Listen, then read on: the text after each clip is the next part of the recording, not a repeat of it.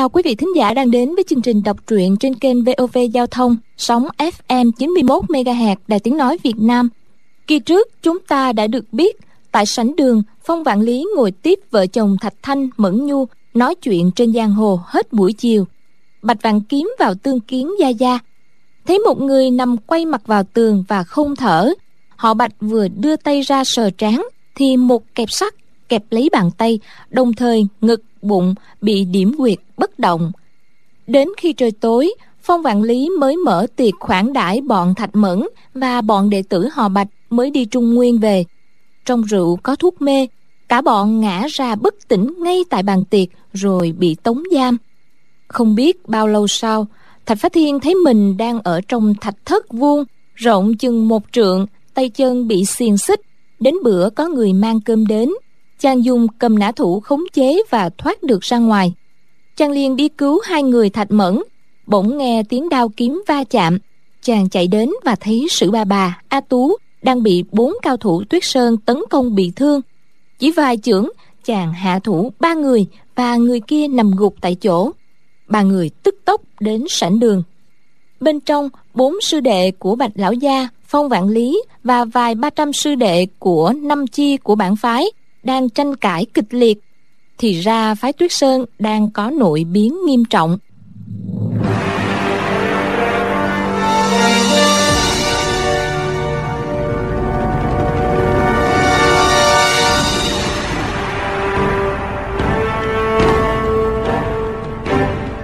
phong dạng lý la lên.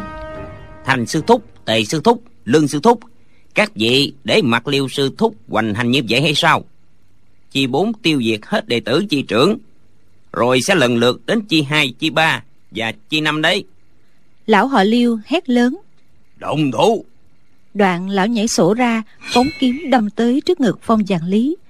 Họ phong dùng tay trái rút kiếm để gạt thanh kiếm đâm tới. Bỗng nghe đánh choang một cái tiếp theo là một tiếng soạt soạt. Tay áo bên phải phong dạng lý đã bị cắt đứt một mảnh lớn. Phong dạng lý cùng bạch dạng kiếm là hai nhân vật hạng nhất, hạng nhì trong bọn đệ tử đời thứ hai phái tuyết sơn. Kiếm thuật, tinh thông, chẳng kém gì bốn vị sư thúc họ thành, họ tề, họ liêu, họ lương. Nhưng phong dạng lý đã cục tay phải, sự kiếm bằng tay trái không được thuận lợi. Lão họ liêu phóng kiếm đâm tới rất nhanh hắn vẫn có thể gạt ra được. Nhưng lão họ liêu lại biến chiêu quét ngang. Phong dạng lý đã nhìn rõ đường kiếm của đối phương, nhưng tay kiếm của hắn không được linh diệu, nên không đỡ kịp. May mà cánh tay phải đã bị chặt sẵn rồi, nên chỉ bị rách mất một miếng tay áo mà thôi. Lão họ liêu ra một chiêu đắc thủ, liền phóng luôn chiêu thứ hai. Hai người đứng bên phong giàn lý song song đưa kiếm lên gạt trường kiếm của lão lão họ liêu thét lên. Sao không động thủ? Sáu bảy chục đệ tử chi tư nhất tề reo hò cầm kiếm tấn công lên. Bọn đệ tử chi trưởng cũng chia nhau ứng chiến. Một người phải chọi hai có gã phải chọi ba. Ánh bạch quang chói mắt tiếng khí giới chạm nhau loãng choạng đinh tai nhức óc. Đại sảnh của phái tuyết sơn đã biến thành bãi chiến trường. Lão họ liêu nhảy vào vòng chiến rồi thấy bọn đệ tử chi hai chi ba và chi năm đều đứng tựa lưng vào vách chống kiếm bàn quan lão hiểu ngay tâm lý chúng liền giận dữ la lên. Lão nhị lão tam lão ngũ các người lòng dạ thật là độc địa. Muốn để chị bốn chúng ta và chi trưởng đánh nhau cho đến tan tành cả hai rồi các người chiếm lấy tiện nghi. Các người đừng mơ mộng nữa. Hai mắt lão dằn đỏ dung trường kiếm nhằm đâm tới lão họ tề. Hai người cùng vũ lộng trường kiếm đánh nhau. Kiếm thuật của lão liêu hiển nhiên tinh thâm hơn lão tề. Qua lại mười mấy chiêu thì lão tề phải thoái lui liên tiếp. Bấy giờ, lão họ thành tức nhị sư huynh mới chống kiếm tiến ra nói. Lão tư, có chuyện gì thì dùng lời lẽ nói với nhau. Cùng là sư huynh đệ trong nhà, mà manh động như vậy thì còn ra thế nào nữa? Lão dung kiếm lên gạt thanh trường kiếm của lão tiêu. Tề lão tam nhân cơ hội này phóng kiếm đâm lẹ vào bụng dưới lão liêu. Lão định giết chết địch thủ thực sự, ra chiều dứt khoát, không chút nể nang. Trường kiếm của lão liêu đang dính vào trường kiếm của nhị sư huynh, thành thế đấu nội lực, nên thấy kiếm của tam sư huynh đâm tới mà chẳng cách nào chống đỡ được. Giữa lúc ấy, lão họ lương đột nhiên vừa phóng kiếm đâm vào sau lưng lão tề, vừa thở dài nói tội nghiệt, thật là tội nghiệt. Lão họ tề phải tự cứu mình rồi xoay kiếm lại đỡ. Bọn đệ tử chi hai, chi ba và chi năm thấy sư phụ đánh nhau loạn xà ngầu cũng đều xông lên trợ chiến. Chỉ trong khoảnh khắc, nhà đại sảnh máu chảy đầm đìa, chân đứt tay gãy ngổn ngang, những tiếng rú thê thảm vang lên khắp bốn phía. A tú kéo tay thạch phá thiên run run nói đại ca tiểu muội tiểu muội sợ lắm. Thạch phá thiên hỏi. Rút cuộc là việc gì? Tại sao họ lại đánh nhau? Lúc này trong nhà đại sảnh ai nấy chỉ lo thân mình nên hai người ở ngoài cửa sổ nói chuyện mà họ chẳng hề để ý. Sử bà bà cười lạnh nói hay lắm đánh hay lắm. Bọn bay cứ giết nhau từng tên một đến không còn tên nào ta mới vừa lòng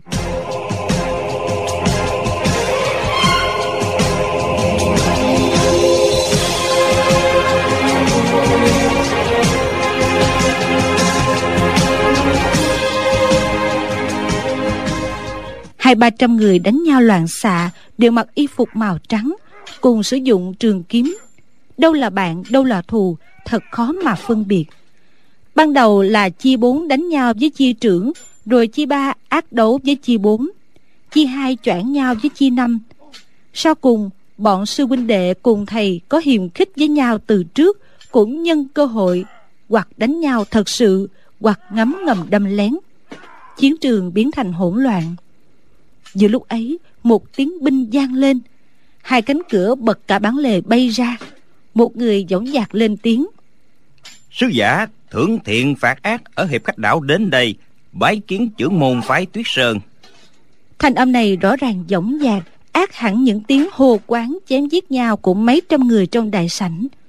Mọi người đều kinh hồn tán đỡm Có người lập tức dừng tay Nhảy ra ngoài dòng chiến Đứng sang một bên những người bãi chiến mỗi lúc một nhiều. Chỉ trong khoảnh khắc, mọi người đều lùi vào bên tường, dương mắt nhìn ra cửa sảnh đường. Trong nhà đại sảnh, ngoài tiếng rên la của những người bị thương, không còn tiếng động chi nữa. Một lúc sau, ngay cả những người bị trọng thương cũng im miệng nhìn ra ngoài cửa. Ngoài cửa sảnh đường có hai người một mập một gầy, ăn mặc cực kỳ hoa lệ, sống dai mà đứng thạch phá thiên nhận ra trương tam, lý tứ đã đến.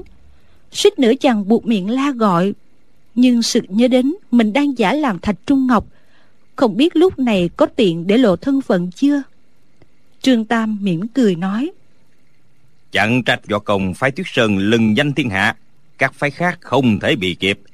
Té ra trong quý phái, huynh đệ đồng môn luyện võ hết sức tài tình, chém giết, thực sự cứ như đánh nhau trên bãi chiến trường vậy thật là hiếm có. Thật là đáng phục. Lão họ liêu mạnh dạn tiến lên một bước lớn tiếng hỏi. Hai vị tôn giả chẳng phải là sứ giả thưởng thiện phạt ác ở hiệp khách đảo? Trương tam nói. Đúng vậy. Không hiểu vị nào là trưởng môn phái tuyết sơn. Bọn tại hạ đã phụng mạng của đảo chủ hiệp khách đảo đem đồng bài mời trưởng môn quý phái tới tệ đảo dự yên lạp bát. Gã dứt lời rồi thò tay vào bọc lấy ra hai tấm đồng bài.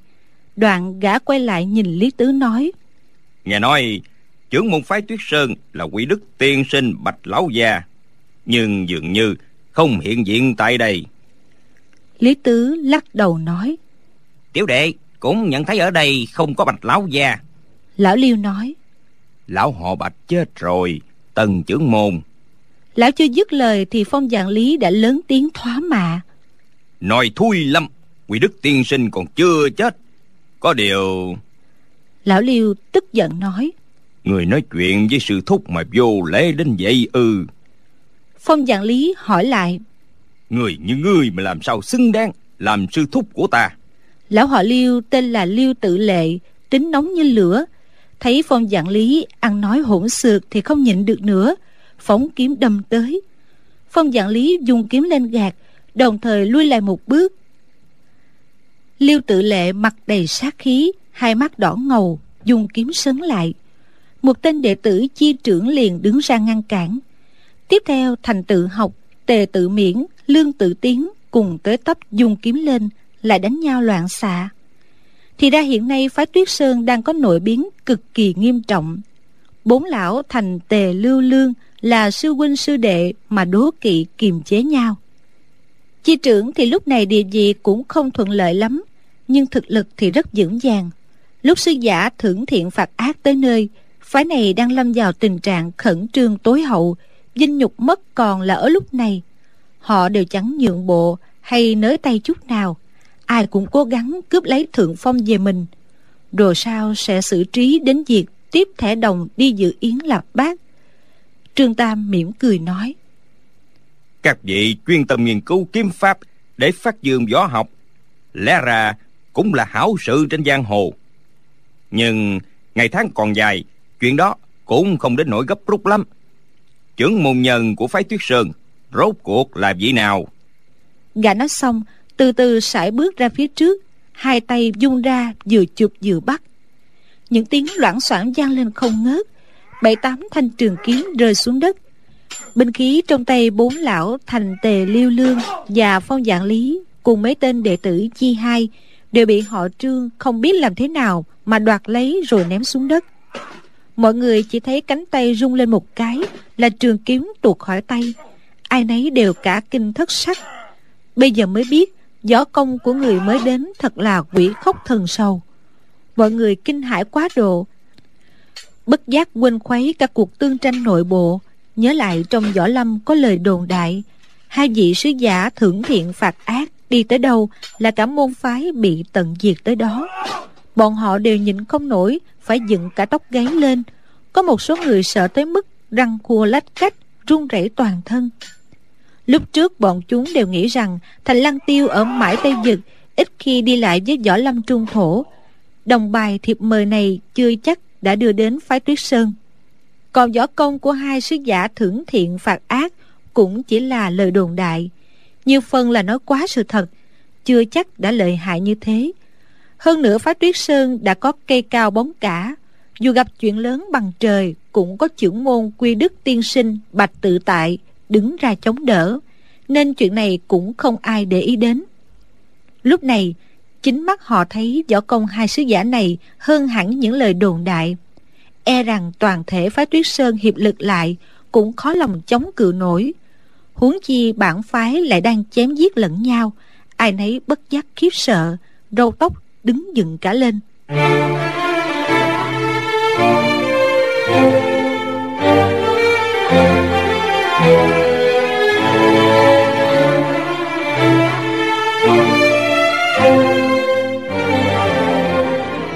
Ba mươi năm qua những vị trưởng môn được mời đi hiệp khách đảo, không ai sống sót trở về. Lúc này, ai lên làm trưởng môn phá tuyết sơn cũng giống như tự sát vậy. Trước đây vài phút, năm chi này còn kèn cựa nhau, ai cũng mong lãnh tụ chi mình lên làm trưởng môn. Trước còn ngấm ngầm đả kích, về sau đi đến chỗ chém giết mặt. Nhưng lúc này tình hình đã hoàn toàn thay đổi. Cả năm người thành tề liêu lương phong đều chỉ trỏ lẫn nhau mà nói chính y đó y là trưởng môn. Chỉ trong chốc lát cả tòa đại sảnh bỗng im bặt. Một hồi lâu liêu tự lệ mới lên tiếng. Tam sư ca tuổi tác lớn nhất theo lẽ sẽ đương nhiên sẽ tiếp nhận chức trưởng môn bản phái. Tề tự miễn cãi. Tuổi cao thì có ích gì? Liêu sư đệ gió công cao cường dưới trướng lâm tài hảo thủ góp sức nhiều nhất trong vụ này nếu liêu sư đệ không đứng ra làm trưởng môn người khác có muốn ngồi vào ghế đó cũng chắc chắn ngồi không vững lương tự tiến lạnh lùng nói. Chức trưởng môn bản phái nguyên trước do đại sư ca chấp trưởng. Nay đại sư ca không làm nữa thì đương nhiên theo thứ tự phải đến tay nhị sư ca. Còn việc gì phải tranh chấp? Thành tự học lại nói. Anh em chúng ta đây hiện có bốn người kể về túc trí đa mưu thì ngũ sư đệ là hơn hết. Ta tán thành việc đề cử ngũ sư đệ lên ngôi đại nhiệm. Vì tình thế hiện nay là đấu trí chứ không phải đấu lực. Liêu tự lệ xen vào. Chức trưởng môn đúng ra là do chi trưởng trong bản phái đảm nhiệm. Tề sư ca đã không chịu làm thì phải nhường lại cho phong sư điệt ở chi trưởng kế vị. Có vậy mới tranh khỏi lời dị nghị của bạn đồng môn liều mổ xin tan thành trước nhất. Phong dạng lý nói vừa rồi có người lớn tiếng quát tháo giết cho hết sạch bọn đệ tử chi trưởng chúng ta. Không hiểu ai đã thối mồm thối miệng đến thế. Liêu tự lệ tức quá lông mày dựng ngược lên. Lão toan buông lời thoá mạ nhưng nghĩ lại đành phải nén giận nói việc đã đến trước mắt mà còn đùng đẩy trốn tranh trách nhiệm. Sao phải là anh hùng hảo hán cơ chứ năm người lời qua tiếng lại mỗi người một câu. Ai cũng từ chối không chịu nhận chức trưởng môn. Trương tam mỉm cười đứng nghe không nói nửa lời. Lý tứ nghe mấy người tranh luận hồi lâu mà chẳng được gì không nhẫn nại được nữa lên tiếng quát hỏi. Bây giờ vị nào làm trưởng môn? Các vị cứ lằng nhằng thế này mãi thì đến 10 ngày nửa tháng cũng không có kết quả. Ta không rảnh để chờ đợi đâu. Lương tự tiến nói thành sư ca. Sư ca nên ân thuận mau lẹ là hơn. Đừng để cả phái phải liên lụy vì một mình sư ca. Thành tự học tức giận nói sao lại vì một mình ta mà liên lụy đến mọi người? Không có phần ngươi hay sao? năm người lại cãi nhau ồn ào cả lên. Trương tam miễn cười nói tại hạ có ý kiến để giải quyết vụ này. Năm vị hãy tỷ đấu võ công để quyết thắng bại ai võ công cao nhất thì được làm trưởng môn phái tuyết sơn. Năm người ngơ ngác nhìn nhau ngấm ngầm suy tính kế. Trương tam lại nói vừa rồi lúc hai người chúng ta đến đây năm vị đang động thủ đầm chém nhau. Hẳn là các vị đang nghiên cứu võ công lại kết hợp việc phần thắng bại để ấn định chức trưởng môn. Chúng ta đến không đúng lúc đã làm gián đoạn nhã hứng của các vị bây giờ các vị lại tiếp tục đấu đi trong vòng một giờ, phải phần thắng bại. Vị huynh đệ của ta vốn rất nóng tính. Trong vòng một giờ mà không giải quyết vụ này e rằng y sẽ tru diệt sạch phái tuyết sơn. Khi đó, ai muốn làm trưởng môn cũng không được. Thành ra câu chuyện không hay. Nào, bây giờ các vị bắt đầu động thủ đi. Một, hai, ba liêu tự lệ vừa nghe trương tam đếm dứt tiếng thứ ba liền rút kiếm ra đánh soạt một tiếng. Trương tam đột nhiên nói những người ở ngoài cửa sổ đứng nhìn trộm chắc cũng đều là nhân vật phái tuyết sơn. Xin mời cả vào đây. Bây giờ căn cứ vào võ công cao thấp để ấn định chức trưởng môn. Vậy bất luận địa vị lớn nhỏ ai cũng có thể ra tay được. Gã chưa dứt lời đã xoay tay áo bào ra sau phất một cái. Binh một tiếng, hai cánh cửa sổ bị kình phong hất tung ra lập tức. Sử bà bà nói, vào đi. Một tay bà dắt a tú, một tay kéo thạch phá thiên, ba người tiến vào trong đại sảnh. Mọi người vừa trông thấy đều kinh hãi biến sắc. Bốn lão thành tề liêu lương đều cầm binh khí, bao dây bọn sử bà bà vào giữa sử bà bà chỉ cười lạnh nhạt không nói gì. Phong dạng lý tiến lên khom lưng thi lễ ngập ngừng nói tham tham kiến sư nương. Thạch phá thiên kinh ngạc tự hỏi tại sao sư phụ mình lại là sư nương của ông ấy? Sử bà bà ngước mắt nhìn trời không thèm ngó phong dạng lý. Trương tam mỉm cười nói hay lắm hay lắm chú nhỏ mau xưng bàn chúa bàn trường lạc cũng về tới phái tuyết sơn rồi. Hắn quay lại hỏi lý tứ. Nhị đệ nhị đệ thử xem người này có giống tam đệ của chúng ta không? Lý tứ gật đầu nói. Tên này chỉ có cái miệng dẻo còn lòng dạ như chó mà đầu óc cũng như chó. Chỗ nào có con gái đẹp là hắn mò tới ngay à. Thạch phá thiên bùng bảo dạ. Đại ca nhị ca cũng tưởng mình là thạch trung ngọc. Nếu mình cứ không lên tiếng thì họ không thể phát giác ra được. Trương tào nói. Té ra bà bà đây là bạch lão phu nhân. Tại hạ thật là thất kinh. Bọn sư đệ của tôn gia xem chừng đều rất muốn kế nhiệm chức trưởng môn của bạch lão gia. Họ đang tỷ thi võ công để tranh đoạt ngôi cao. Được rồi bây giờ các vị bắt đầu đi sử bà bà sắc mặt đầy vẻ khinh bỉ hai tay dắt hai người ngang nhiên tiến vào. Bọn thành tự học bốn người không dám cản trở dương mắt thao láo nhìn mụ tiến vào ngồi ở ghế thái sư chính giữa. Lý tứ quát lớn các vị chưa chịu động thủ còn đợi đến bao giờ? Thành tự học nói đúng lắm. rồi lão phóng kiếm nhằm lương tự tiến đâm tới. Lương tự tiến giơ kiếm lên gạt chân lão loạn choạng dường như đứng không vững miệng hô lên. Thành sư ca kiếm hạ lưu tình tiểu đệ không phải là đối thủ của sư ca. Bên kia liêu tự lệ cùng tề tự diễn cũng bắt đầu khai diễn cuộc đấu.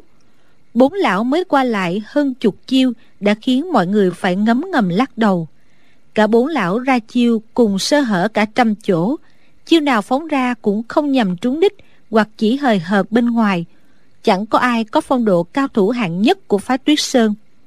Cứ xem kiếm pháp thì tưởng chừng những thiếu niên chỉ học vài năm cũng đủ thắng họ rồi. Tình trạng thật rõ ràng, ai cũng nhìn ra là bốn lão hiện giờ không phải tranh thắng mà là tranh bại. Chẳng một ai chịu làm trưởng môn phái tuyết sơn. Họ bất đắc dĩ phải đồng thủ, chỉ mong sao bị hạ về tay đối phương. Nhưng khốn nổi, chủ trương người nào cũng giống nhau thành ra muốn thất bại cũng không phải dễ. Bỗng thấy lương tự tiến nghiêng người đi, đưa mình vào mũi kiếm của thành tự học.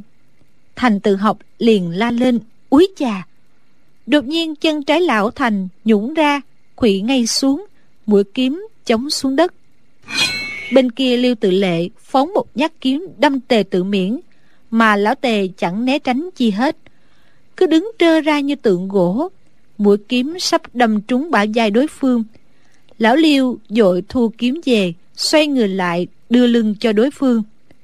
Trương tam bật lên cười ha hả rồi nói lão nhị, hai chúng ta đi khắp thiên hạ, chỗ nào cũng in dấu giày mà đây là lần đầu tiên được xem cuộc tỷ võ phi thường này, thật là đại khai nhãn giới.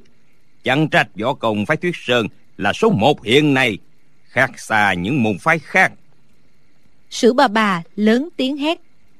Dạng lý người đã giam hãm trưởng môn cùng các đệ tử chi trưởng ở đâu? Mau thả họ ra. Phong dạng lý run rẩy nói. Đó là là do liêu sư thúc giam giữ. Đệ tử thực tình không biết. Sử bà bà nói. Người biết hay không biết cũng vậy. Nếu không nhanh chóng đi thả bọn họ ra thì lập tức ta phải đánh chết ngươi. Phong dạng lý nói. Dạ dạ để đệ tử đi tìm thử. Gã nói xong trở gót toàn rời khỏi sảnh đường. Trương tam mỉm cười nói. Khoan đã. Các hạ là người thừa kế ngôi trưởng môn phái tuyết sơn. Lẽ nào lại tự nhiên đi ra được? Người người người người. Gã liên tiếp trỏ bốn tên đệ tử phái tuyết sơn rồi nói tiếp. Bốn người đưa hết những người bị giam cầm trong thành lăng tiêu ra đây nếu để thiếu một người, thì đầu các người sẽ như thế này? Tay phải gã đưa ra, chụp vào một cây cột trong sảnh đường. Cây cột lập tức bị thủng một lỗ lớn. Gỗ dụng theo kẻ ngón tay gã rớt xuống lạ tả.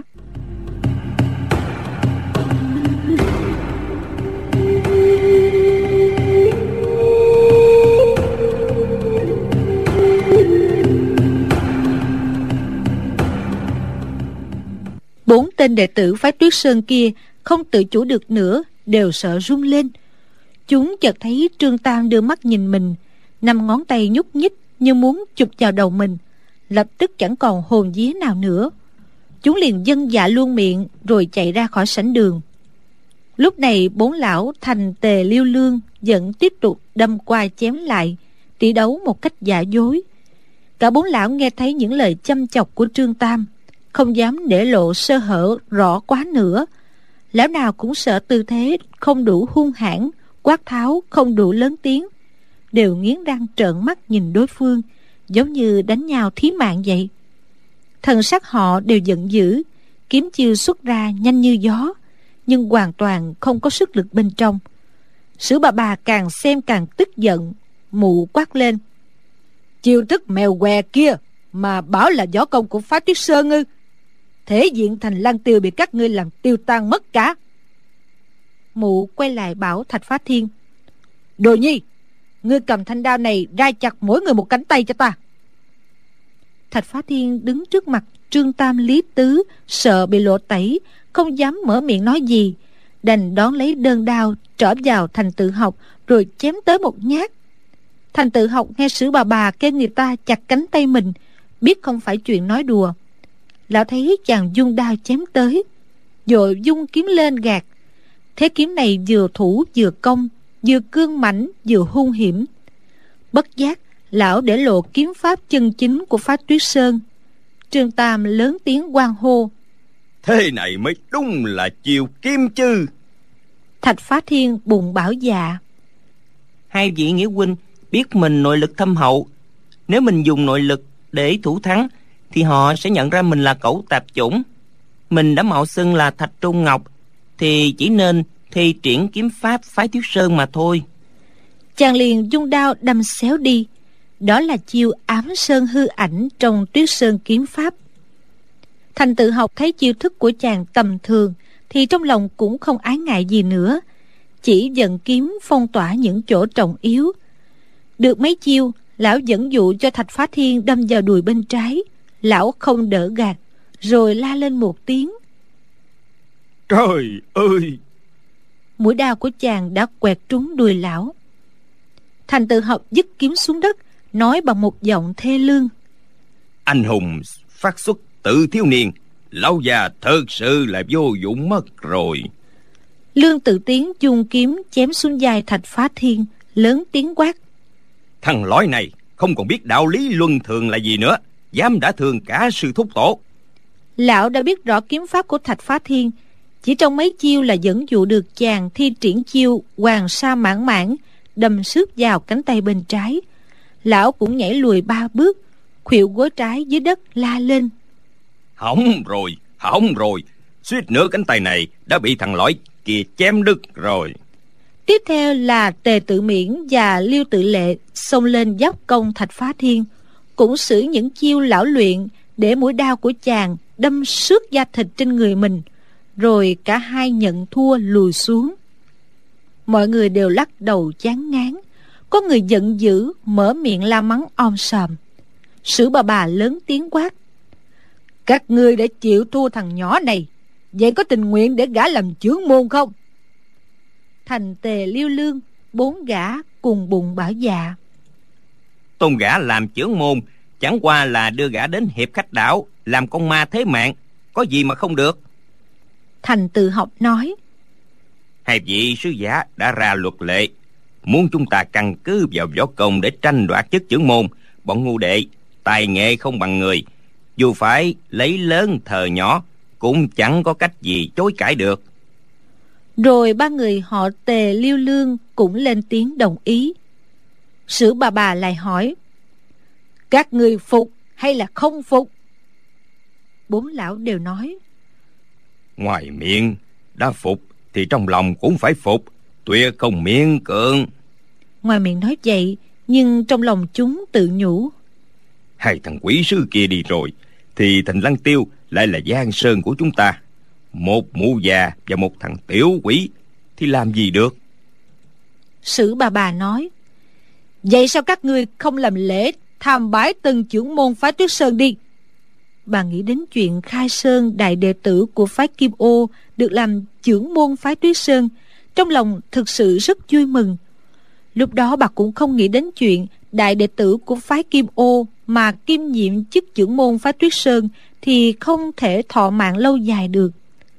Đột nhiên bên ngoài sảnh đường có người lớn tiếng quát. Ai là tân trưởng môn phái tuyết sơn? Đó chính là thanh âm của bạch dạng kiếm. Rồi những tiếng xiềng xích, loảng xoảng vang lên. Mấy chục người đi vào trong này, tay chân đều bị xiềng xích. Bạch dạng kiếm đi đầu, tiếp theo là cảnh dạng chung, kha dạng quân, dương dạng nhận, hô diên dạng thiện, văn dạng phu, uông dạng dực qua dạng tử. Cả đám đệ tử chi trưởng vừa ở trung nguyên trở về. Bạch dạng kiếm vừa nhìn thấy sử bà bà đã vội la lên ma ma ma ma, đã về đấy ư? Thanh âm hắn đầy vẻ kinh hãi pha lẫn vui mừng.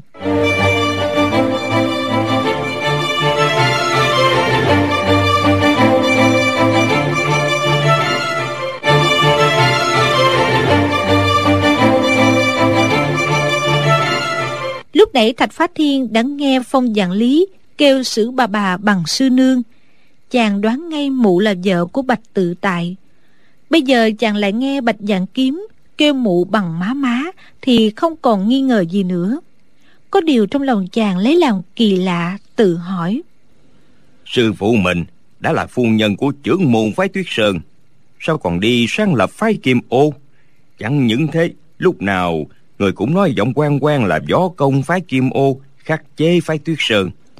Chàng còn đang ngẫm nghĩ bỗng thấy a tú chạy đến trước bạch dạng kiếm gọi gia gia! Sử bà bà làm mẹ của bạch dạng kiếm thì đương nhiên a tú là con của bạch dạng kiếm.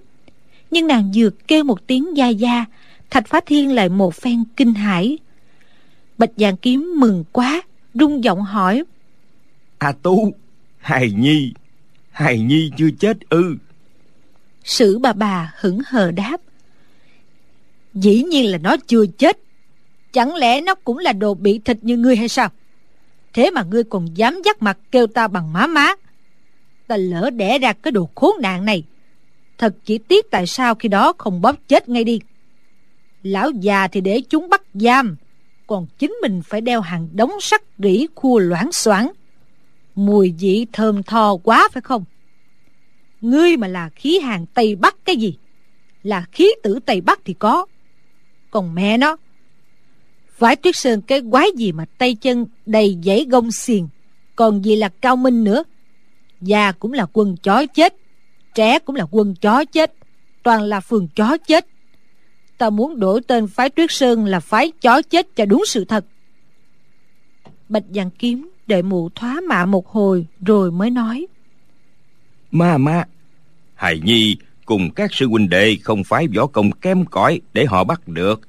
Chẳng qua là mấy tên gian tạc này ngâm ngầm dùng gian kế. Chung hắn nói tới đây đưa tay chỉ mặt liêu tự lệ giận dữ nói. Hắn giả làm gia gia chui vào nằm trong chăn màn của gia gia âm thầm bố trí cơ quan nên hài nhi mới bị mắc bẫy đó. Sử bà bà lại càng tức giận thoá mà tiếp thằng lõi khốn nạn này muốn chết rồi hay sao? Ngươi nhận lầm người khác còn nghe được. Ai đời là nhận lầm cả gia gia? Thế mà cũng đòi làm người ư? Thạch phá thiên nghĩ bụng. Nhận lầm gia gia cũng đâu có phải là chuyện lạ lắm. Thạch trang chủ, thạch phu nhân lại còn nhận lầm ta là con của họ. Ôi, không biết gia gia của ta rút cuộc là ai? Bạch dạng kiếm từ nhỏ đã quen bị mẫu thân đánh mắng. Bây giờ hắn bị bà ta thoá mạ tục tằng trước mặt mọi người. Tuy cũng thấy xấu hổ nhưng chẳng để vào lòng mà chỉ lo lắng về sự an nguy của phụ thân. Hắn liền hỏi ma ma già già có bình yên không? Sử bà bà tức giận nói lão chó già đó chết hay sống ngươi là thằng chó con còn chẳng biết thì ta đây biết thế nào được lão chó già mà còn sống ở đời thì cũng là đồ ngu ngốc mới để cho bọn sư đệ cùng đồ đệ gông cổ lại. Ta tưởng lão chết đi còn tốt hơn. Bạch dạng kiếm nghe sử bà bà nói vậy, biết là phụ thân mình bị bọn phản nghịch giam cầm, tính mệnh chưa có gì đáng ngại, nên cũng hơi yên tâm. Hắn liền nói, tạ ơn trời đất, gia gia vẫn được bình yên. Sử bà bà thoá mạ tiếp, bình yên cái quái gì? Tuy miệng mụ mắng chửi thầm tệ nhưng trong lòng cũng có quan tâm. Mụ nhìn bọn thành tự học hỏi các người mang đại sư huynh giam vào đâu? Sao còn chưa thả ông ấy ra? Thành tự học nói đại sư huynh nóng nảy vô cùng không ai dám đến gần.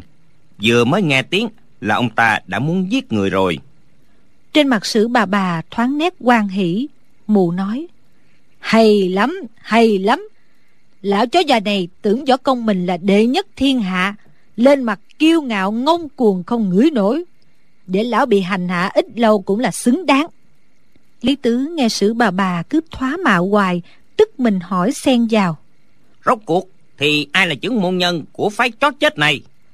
Sử bà bà đột nhiên đứng dậy bước lên hai bước quát lớn.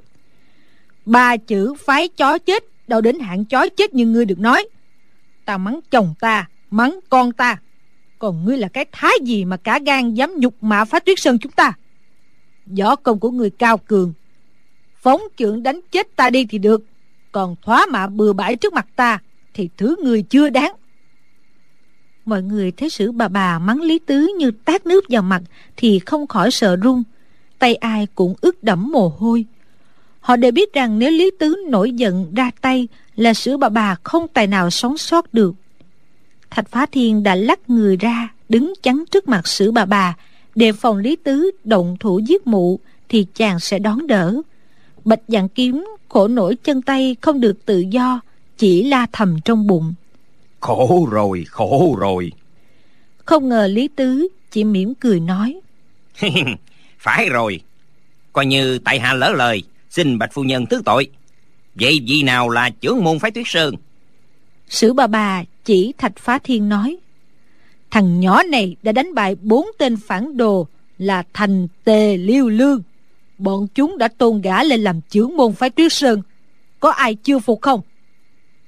Bạch dàn kiếm lớn tiếng nói hài nhi không phục muốn tỷ đấu với gã. Sử bà bà nói được lắm mau cởi bỏ xiềng xích cho mọi người. Bốn người thành tề liêu lương nhìn nhau đều nghĩ nếu bây giờ mở xiềng thả bọn đệ tử chi trưởng ra thì muốn kiềm chế chúng trở lại không phải chuyện dễ. Bốn chi chúng ta đã làm loạn phạm thượng chắc là phải chết không có đất chôn. Nhưng tình thế trước mắt nguy cấp không thả họ cũng không được. Liêu tự lệ quay lại hỏi bạch dàn kiếm. Ngươi lại bại tướng dưới tay ta mà bọn ta đã phục cá rồi. Ngươi còn tư cách gì mà nói là không phục? Bạch dàn kiếm tức giận nói ngươi là đồ nghịch tạc phán loạn. Ta chỉ hận mình, chưa được phân thây ngươi là muôn đoạn. Ngươi có những hành vi ám muội đê hèn. Bây giờ còn mặt mũi nào nói chuyện với ta? Sao ngươi dám nói ta đã bại dưới tay ngươi?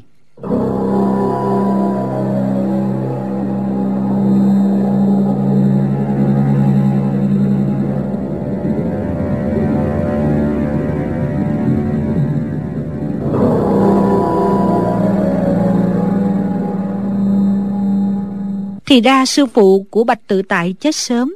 Võ công của bốn người thành tề liêu lương, phần lớn là do bạch tự tại truyền thụ.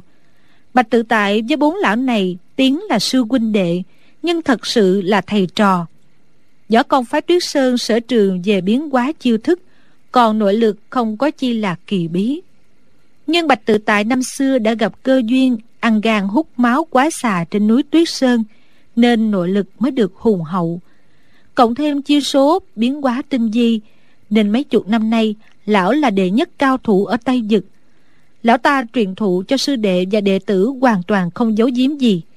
Nhưng nội lực lão là của trời cho, không liên quan đến sức người, nên võ công của bọn sư đệ kém lão rất xa. Bạch tự tại cũng rất hiếu thắng, không hề nói ra việc mình gặp kỳ duyên mà tăng cường nội lực. Để tỏ ra công phu của mình không phải là do may mắn mà nên trong lòng bốn tên sư đệ này cũng không khỏi có phần quán trách. Chúng nghĩ rằng sư phụ đã truyền thụ riêng cho đại sư huynh. Đại sư huynh lại ích kỷ nên đã giấu giếm hơn một nửa võ nghệ bản môn.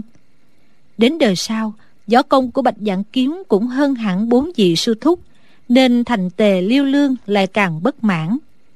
Nhưng vì oai phong của bạch tự tại lớn quá, nên không ai dám có nửa lời quán trách phen này phần lớn đệ tử chi trưởng đã rời khỏi thành lăng tiêu. Còn bạch tự tại đột nhiên tâm trí thất thường, làm những việc không đúng.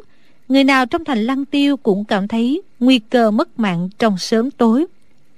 Bọn sư đệ bị tình thế ép bức, lại thấy có cơ hội để hành sự nên mới phát sinh vụ nội loạn này. Lúc bọn đệ tử chi trưởng trở về núi người đã ẩn trong giường bạch tự tại, giả vờ mắt có bệnh chính là lưu tự lệ. Lão ép thê thiếp của bạch tự tại dụ bạch dạng kiếm vào trong phòng để vấn an phụ thân. Xuất kỳ bất ý, bắt được bạch dạng kiếm, rồi sau đó bắt hết bọn đệ tử chi trưởng từ trung nguyên trở về. Thủ lĩnh đã mắc bẫy rồi, bọn kia hoặc là trúng kế bị bắt, hoặc bị ép phải phục tùng. Tên nào không phục đều bị giam cầm bây giờ bạch dạng kiếm nhìn thấy liêu tự lệ tức giận nghiến răng ken két là phải. Liêu tự lệ nói nếu người không phải là bại tướng dưới tay ta thì sao tay ngươi lại phải đeo gông đeo cơm ta không dùng ám khí mà cũng chẳng dùng thuốc mê. Lý tứ quát lên tranh chấp đã nửa ngày trời vẫn chưa rõ ràng. Mau mở xiền cho y hai người tỷ đấu một trận nữa đi liêu tự lệ hãy còn do dự. Lý tứ đã đưa tay trái ra, giật lấy thanh kiếm của lão. Nghe choang choảng mấy tiếng, khóa chân khóa tay bạch dạng kiếm đều bị chém đứt trong chớp nhoáng. Những xiềng khóa này đúc bằng thép nguyên chất, mà những thanh trường kiếm của liêu tự lịch tuy sắc bén nhưng cũng không phải là bảo kiếm. Thế mà lý tứ giận nội lực vào chém một nhát là đứt ngay, tự như chém gỗ mục vậy. Xiềng xích đều rơi dưới đất tay chân của bạch dạng kiếm không bị say sát chút nào. Mọi người thấy thế đều lớn tiếng quan hô. Có kẻ xỉm nịnh lại hô gian. Thủ pháp tuyệt hảo để lấy lòng lý tứ. Bạch dạng kiếm vốn là người tự phụ ít khi chịu phục ai mà lúc này cũng phải khen. Than phục than phục. Một tên đệ tử chi trưởng cầm kiếm lại đưa cho hắn. Bạch dạng kiếm không nhận kiếm nhổ một bãi nước miếng vào mặt gã. Tiếp theo hắn phóng cước đá gã kia lăn lòng lóc vừa đá vừa mắng. Đồ phản bội.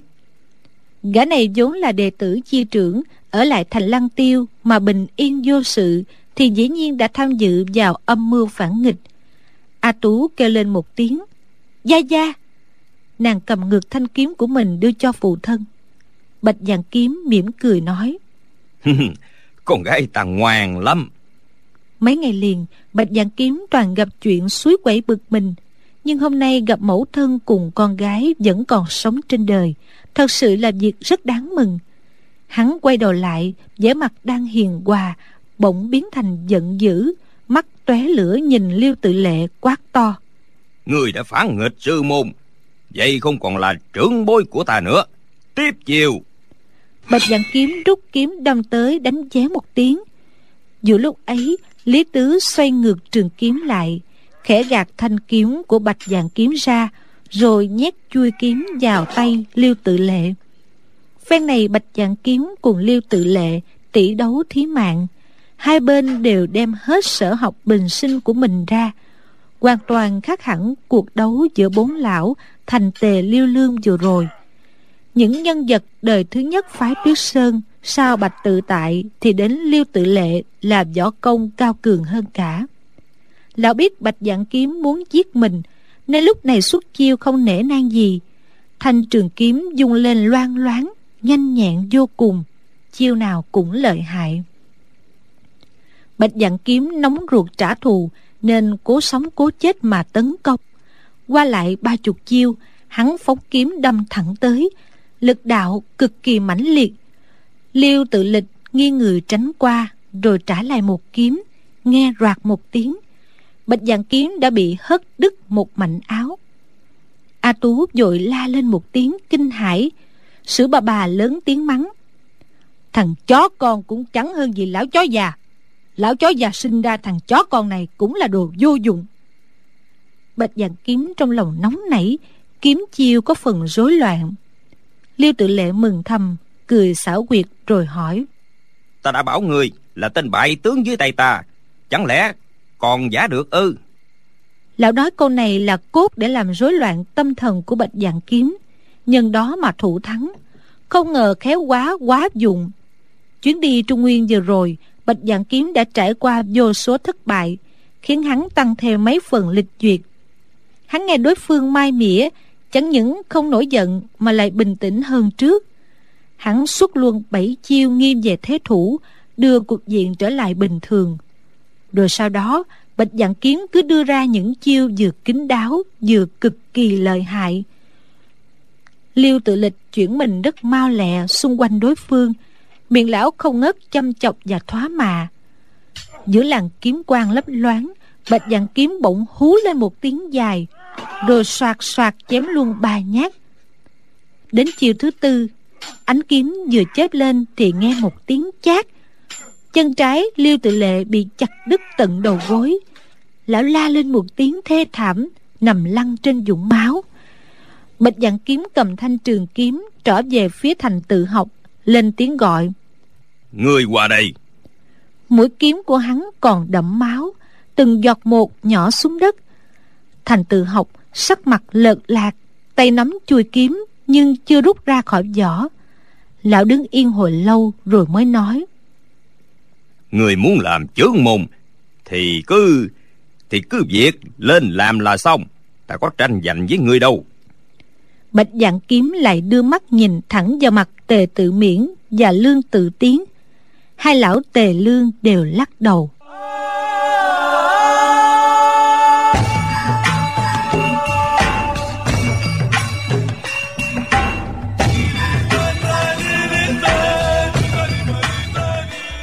Sử bà bà bỗng lên tiếng. Đã bại được mấy tên cuồng đồ, Đã lấy chi làm giói. Rồi mụ quay lại bảo Thạch Phá Thiên, Đồ nhi, Người đã tỷ đấu với gã đi, Thử xem đồ nhi của lão chó già lợi hại hơn. Hay đồ nhi do ta giáo quấn lợi hại hơn. Mọi người nghe mụ nói câu này, Ai cũng kinh ngạc tự hỏi. Thằng lõi thạch trung ngọc này Rõ ràng là đồ nhi của phong giảng lý tại sao lại biến thành đồ nhi của bà ta? Sử bà bà lớn tiếng dục. Người tiến ra lẹ lên, mà phải dùng đao chứ không được dùng kiếm. Lão chó già đó dạy kiếm pháp tầm thường lắm. Đao pháp của chúng ta lợi hại hơn chúng nhiều. Thạch phá thiên thực tình không muốn tỷ đấu với bạch vàng kiếm, vì chàng nghĩ đến ông ta là phụ thân của a tú, thật không muốn đắc tội. Nhưng khổ nổi, nếu chàng mở miệng ra từ chối thì lập tức trương tam lý tứ nhận ra ngay. Chàng cầm thanh đơn đao đứng trước mặt sử bà bà vẻ mặt ra chiều khó xử. Sử bà bà quát lớn, chuyện vừa rồi ta đồng ý với ngươi ngươi không muốn nữa sao? Ta cần ngươi lập được đại công thì việc ấy mới thành. Đại công này tức là đã bại gã đồ nhi của lão già khốn nạn đó. Nếu ngươi mà thua gã thì cút cho xa, vĩnh viễn ta không muốn nhìn thấy ngươi nữa mà ngươi cũng đừng hòng gặp được A Tú. Thạch Phá Thiên gãi gãi đầu, bụng bảo dạ. Té ra, sư phụ bảo mình lập công lớn, chính là đánh bại người con mà lão nhân gia đã sinh ra. Việc này thật là kỳ lạ. Bây giờ mọi người trong sảnh đường đều phỏng đoán ý định của sử bà bà là muốn thằng lõi này làm trưởng môn phái tuyết sơn để gã đến hiệp khách đảo nộp mạng thay cho con mụ. Chỉ có A Tú và Bạch Dạng Kiếm là hiểu rõ dụng ý của sử bà bà. Thì ra cả đôi vợ chồng bạch tự tại và sử bà bà đều tính nóng như lửa. Bình thời sử bà bà phải nhân nhượng chồng ba phần. Mối phẫn hận chứa chất trong lòng đã lâu.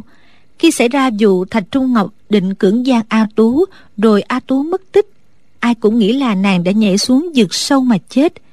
Bạch tự tại chẳng những chặt tay phong dạng lý, quát mắng sử bà bà mà trong cơn thịnh nộ lão còn đánh mụ một tác tay, sử bà bà căm giận bỏ xuống núi. May mà xuống dưới thung lũng cứu được a tú. Cái tác này mụ vẫn ghi nhớ trong lòng. Nhưng võ công không bằng chồng mình nên tuy căm hận mà không có chỗ phát tiết. Bà muốn dạy một tên đồ đệ đã bại con mình tức là đã bại được đồ đệ của bạch tự tại để hơn lão một lần. Bạch giảng kiếm vẫn tưởng thạch phát thiên là thạch trung ngọc mà cũng chưa biết Thạch Phá Thiên là đồ đệ của mẫu thân hắn. Và vụ này thì A Tú hiểu hơn hắn nhiều. Bạch Dạng Kiếm trợn mắt lên nhìn Thạch Phá Thiên ra chiều khinh bỉ. Sử bà bà nói, Sao? Người khinh miệt gã ư? Gã thiếu niên này đã bái ta làm sư phụ, đã được ta giáo quấn, hoàn toàn không như trước. Bây giờ ngươi cùng gã tỷ thí một phen. Nếu ngươi thắng được gã, thì coi như lão chó già sư phụ ngươi quá là lợi hại còn nếu ngươi bại dưới đao của gã thì ta gả a tú cho gã làm vợ. Bạch vàng kiếm giật mình kinh hãi la lên. Ma ma việc này nhất định không nên. A tú nhà ta sao lại gả cho thằng lõi này được? Sử bà bà mỉm cười nói nếu người đánh bại được thằng nhỏ này Thì đương nhiên không gả A Tú cho nó. Nếu không Thì ngươi đâu có được chủ trương nữa. Bạch Dạng Kiếm không khỏi ngấm ngầm tức giận Nghĩ thầm. Ma ma giận gia gia Mà lại trút hận lên đầu mình. Ta mà không đánh bại được thằng lói này Thì làm người trên thế gian cũng uổng mà thôi. Sứ bà bà thấy sắc mặt của hắn có phần giận dữ Bèn quát. Trong lòng ngươi không phục Thì cứ rút kiếm ra Chứ đứng đó mà giận dữ vô duyên như thế Thì có ích gì?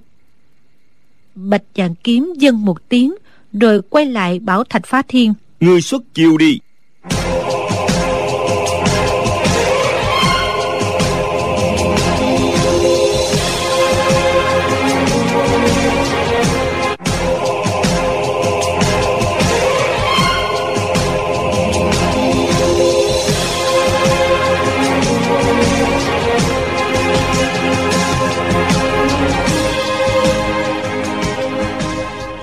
Các bạn vừa theo dõi phần 26 bộ truyện Hiệp Khách Hành của nhà văn Kim Dung. Mời quý vị đón theo dõi phần tiếp theo vào chương trình đọc truyện ngày mai cũng trên kênh VOV Giao thông FM 91MHz.